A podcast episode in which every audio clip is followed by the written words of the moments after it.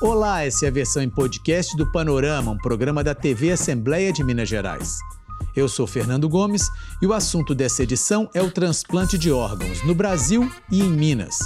Eu converso com a coordenadora do Núcleo de Transplante de Coração e Pulmão da Central de Transplantes de Minas Gerais, Heloísa Renier Viana. Acompanhe agora alguns trechos do nosso programa.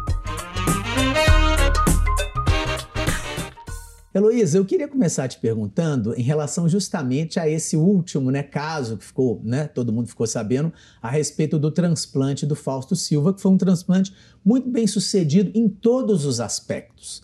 A minha pergunta é: essa questão, esse transplante, tudo isso é tão bem sucedido dessa forma, isso é uma coisa que acontece corriqueiramente? É o padrão ou aconteceu porque ele é uma pessoa muito conhecida, muito famosa? Como é que isso se deu desde o início do processo até o final? Olha, é, normalmente é, é, isso mesmo que acontece com os pacientes. É importante realmente alertar que o paciente ele precisa ser identificado, né?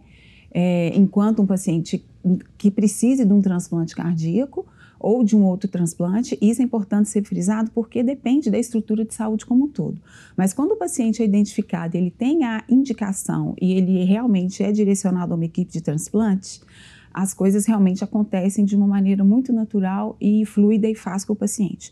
O Brasil ele tem um, um programa de transplante é exitoso, é reconhecido em, em nível mundial, é, todo chancelado pelo Sistema Público de Saúde que inclusive é, se responsabiliza pela avaliação do receptor, inscrição em lista, a, a, manutenção né, das centrais estaduais, que são as responsáveis pela identificação de doadores e distribuição de órgãos, além de se responsabilizar também pelo acompanhamento do paciente no pós-transplante. Uhum. Então, assim, o processo realmente ele acontece de forma rápida, é, para os pacientes do, do, país, independente né, da condição do ser paciente. Conhecido, de ser, ser rico, de ser pobre, isso aí não independe, vamos independe, dizer assim. Independe, independe. Pois é, você tocou num ponto interessante, quer dizer, tudo foi bem sucedido até agora, o Faustão, no caso, já saiu, já está em casa, vamos dizer assim, se recuperando. Mas como é que é a questão dessa recuperação? Podem haver ainda complicações? Ou, ou quanto mais o tempo passa, menor a chance das complicações acontecerem? É, sim para as duas perguntas, né? Uhum. É, o, o, transplante foi bem sucedido, mas essa fase inicial da recuperação de qualquer transplante é mais melindrosa. O paciente ele tem um risco maior de intercorrer com complicações infecciosas, até mesmo rejeição. Isso pode trazer o paciente de novo, né, para uma necessidade de internação.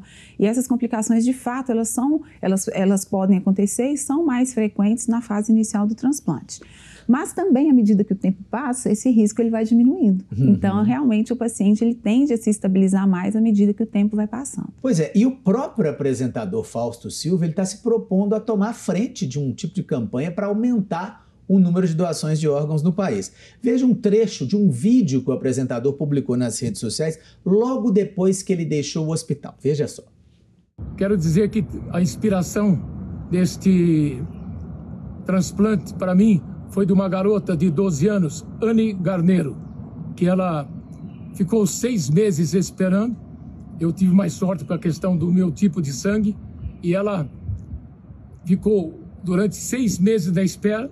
Tá, já foi transplantada em janeiro do ano passado e hoje está muito bem, uma vitalidade incrível. Por isso que eu acho que a missão continua no sentido de cada vez mais tirar os preconceitos, as informações erradas. Nós sabemos que o problema de, educação é grave no país, para que todo mundo eh, tenha essa consciência. Pois é, esse tipo de depoimento, quer dizer, pelo que ele vem falando desde que fez o, o, o transplante, parece que a intenção dele e da família é justamente tomar a frente de um tipo de campanha e, e, e, ser aliado, inclusive, dessas campanhas que vocês já têm e que né, estão sendo retomadas depois da, da pandemia. Você acredita num, num, num, vamos dizer assim, numa ajuda que esse tipo de, de iniciativa pode realmente colaborar para aumentar o número de doadores, para esclarecer mais essa questão para quem não, não tem, né, não tem intenção de doar ou acha tem alguma, algum receio da doação? Sim, eu acredito muito. É, a informação, assim, hoje ela é muito democrática, né? Uhum. Só que ainda assim a gente vê que existem alguns temas que eles às vezes chegam pouco à população de uma maneira geral.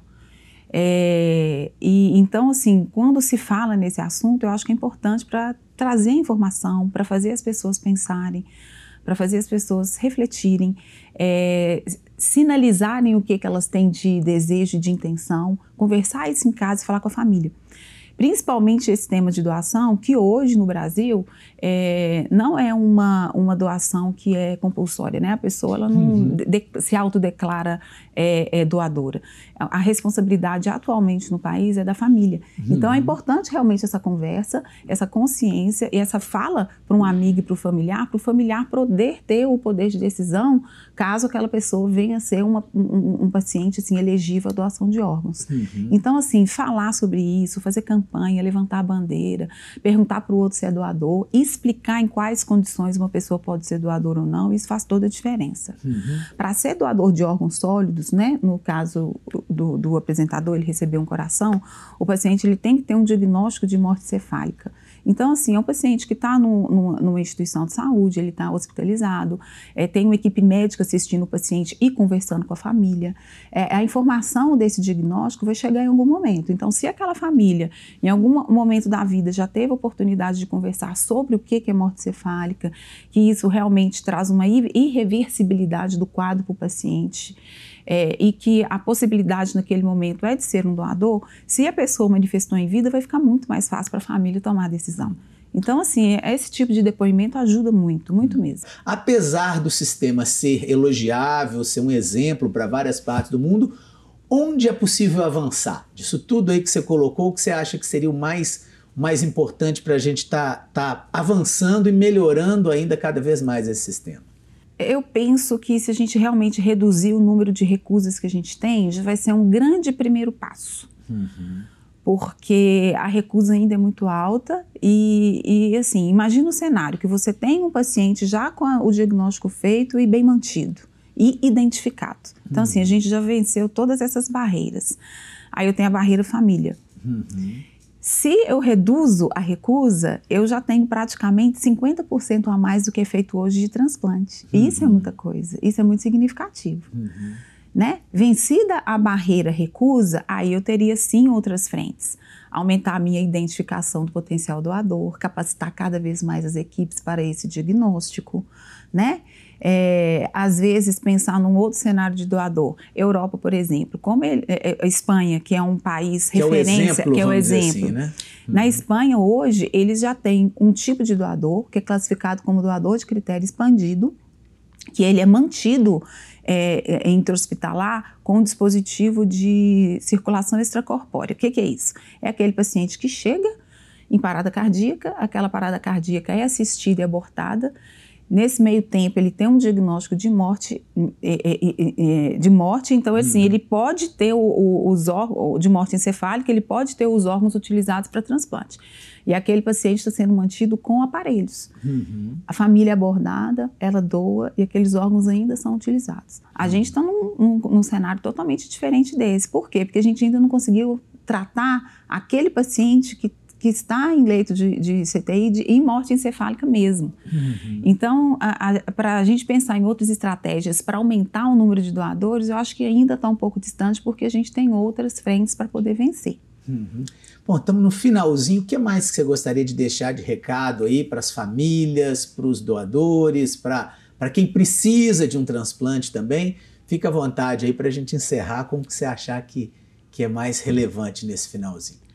É, eu gosto sempre de falar, e, e, e assim, para amigos, para família, para alunos, né, para residente, para as próprias famílias que a gente aborda, que a doação realmente é um ato de amor, é uma oportunidade que a gente tem de trazer significado para vi, a vida daquela pessoa que no momento é, é, faleceu e que é uma oportunidade realmente de continuar ajudando as pessoas, principalmente no momento de dor.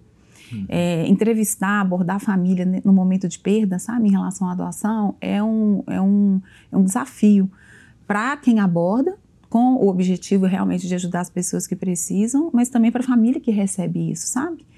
mas que ainda assim é uma oportunidade que a gente tem de, de realmente trazer significado para a vida daquela família e para a pessoa que está sendo doadora.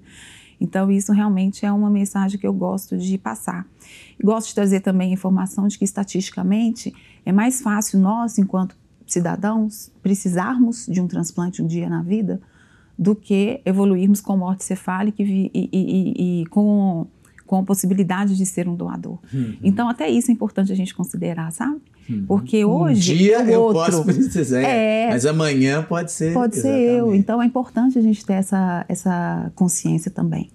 Então, eu acho importante isso. E conversar sobre morte. Morte não pode ser um tabu, né? A gente precisa de conversar sobre morte, a, o, o, envelhecimento, a, a, o envelhecimento, é, é, o que que isso traz para a pessoa, como que eu vou morrer, qual forma que eu vou morrer, é, se eu morrer e se eu puder realmente ajudar alguém e ser um doador, eu quero isso, não quero, deixa a família informada, porque a família com essa informação ela vai ter um poder de decisão é muito maior, ela vai ser assertiva e não vai demorar em trazer essa resposta para quem tanto precisa. Esse foi o podcast do Panorama, um programa da TV Assembleia de Minas Gerais. Você pode acompanhar a entrevista completa com Heloísa Renier Viana no portal da Assembleia, almg.gov.br TV. Apresentação Fernando Gomes. Produção Marcela Rocha. Edição Leonardo Miranda e edição de áudio Jean Miranda. Muito obrigado pela sua audiência e até o nosso próximo programa.